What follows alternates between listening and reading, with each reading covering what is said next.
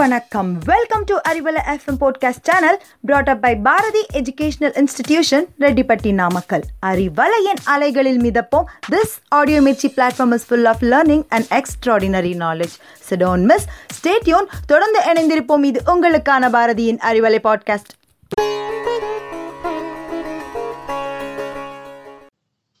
என் அன்பிற்கினிய அறிவலை நேயர்களே என் மரியாதைக்குரிய கவிஞர் தோழி சங்கீதா அவர்களின் கவிதையோடு தொடங்க விளைகிறேன். கடல்வாழ் திமிங்கலம் குளத்திற்கு சென்றால் எதையும் விழுங்கி ஏப்பம் விடும் எல்லையற்ற வல்லமை கொண்டது அத்திமிங்கலம். கப்பல்களும் படகுகளும் பயணப்படும் பரந்துபட்ட கடல்மடியில் தனக்கான பாதையில் தன்னிச்சையாய் தண்ணீரை ஆண்டது. எங்கிருந்தோ வந்தன கோமாளி மீன்கள். எதுவும் தெரியாமல் எல்லாம் தெரிந்ததாய் காட்டித் திரிந்தன. கடல் பரப்பையே புரட்டிப் போடுவோம் என கூறிக்கொண்டன. கடலின் குடிகெடுக்க கூடி கூடி பேசின. இங்கென்ன குறை? நீங்கள் மாற்ற கேட்டது கடற்குதிரை. கோமாளிகளாயிருந்தாலும் நாங்களே கடலை நிரப்ப வேண்டும் நாங்களே கடலை ஆள வேண்டும் என்றன தீவிரமாய். எங்கே செல்வதாம் நாங்கள்? சத்தமிட்டன சுறாக்கள். எங்கோ போங்கள் எப்படியோ போங்கள். எங்களுக்கான கடலாக இதை மாற்றப் போகிறோம். எங்களுக்கு மட்டுமே இக்கடல் என மாற்றப் போகிறோம். கடலின் அருமை தெரியாது செவில் கைகளை ஆட்டி சபதமிட்டன கோமாளி மீன்கள். நீர்நாய்களும் நண்டுகளும் முறைத்தன. நத்தைகளும் நட்சத்திர மீன்களும் வெறித்தன. ஓங்கில்களுக்கு கோபம் வந்தது. ஆமைகளுக்கு ஆவேசம் வந்தது. தவளை சிப்பி சங்கு கிளிஞ்சல் சென்னாக்குனிகளும் பாம்பு விளாங்கு இறால் திருக்கை ஈல் என கடலினங்கள் அத்தனையும் சிறு கடல் நீரோட்டம் வழி சிறு குளத்திற்கு தள்ளப்பட்டன. உப்பு தண்ணீரில் வாழ்ந்தவை உவப்பின்றி குளம் வந்தன. கோமாளிகளின் அழிவை எதிர்நோக்கி காத்திருந்தன. திணித்து திணறி தள்ளினாலும் திமிங்கலத்தை தள்ள முடியவில்லை. அது பொடியன்களின் பொல்லாப்புகளை புறக்கணித்து கடலோடு விளையாடியது.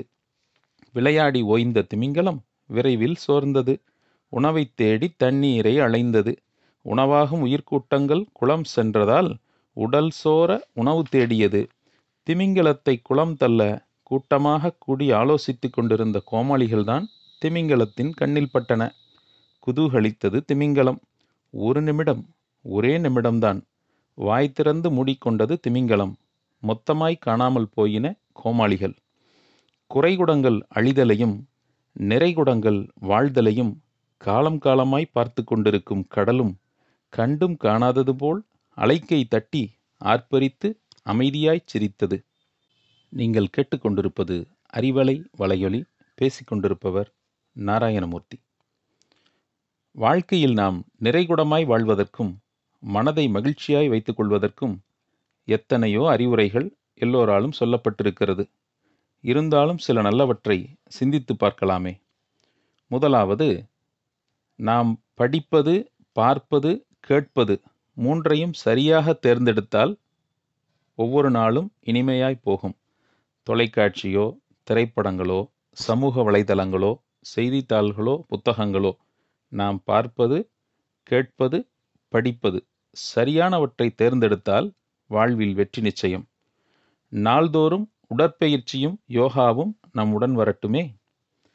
நேர்மறை எண்ணங்களை திரும்பத் திரும்பச் சொல்லி நம் ஆழ்மனதில் பதிய வைக்கலாமே. உண்மையே பேசுகிற நன்மையே செய்கிற நல்ல பழக்கத்தை நாம் மேற்கொள்ளலாமே. தேவையற்ற பழக்க வழக்கங்களை நீக்கிக் கொள்ளலாமே. உணவுக்கும் மனதுக்கும் தொடர்பு உண்டாம். உணர்வுக்கும் மனதுக்கும் மட்டுமல்ல உணவுக்கும் மனதுக்கும் கூட தொடர்பு உண்டாம் நாம் உண்ணுகிற உணவு எளிமையாகவும் சத்தானதாகவும் நல்ல மனதை உருவாக்கக்கூடிய உணவுகளாகவும் இருக்கலாமே. ஒவ்வொரு நாளும் மனதை சுத்தப்படுத்தலாமே. அறையை சுத்தப்படுத்துவோம் வீட்டை சுத்தப்படுத்துவோம் அலுவலகத்தை சுத்தப்படுத்துவோம். ஏன் மனதை நாம் சுத்தப்படுத்தக்கூடாது? தேவையற்ற அழுக்குகள் பிறரை பற்றிய தேவையற்ற எண்ணங்கள் நம்முடைய வளர்ச்சிக்கு தடையாக இருக்கும் சிந்தனைகள் எல்லாவற்றையும் நாள்தோறும் சுத்தம் செய்து வைக்கலாமே? நல்ல உறவுகளை வளர்த்தெடுக்கலாமே? கண்ணில் பார்ப்பவர்களெல்லாம் நல்ல உறவுகளோ நட்புகளோ அல்ல. நம்மிடம் கலந்து பேசி மகிழ்ந்து சிரிப்போரெல்லாம் நல்ல உறவுகள் என்று முடிவு கட்டிவிட முடியாது.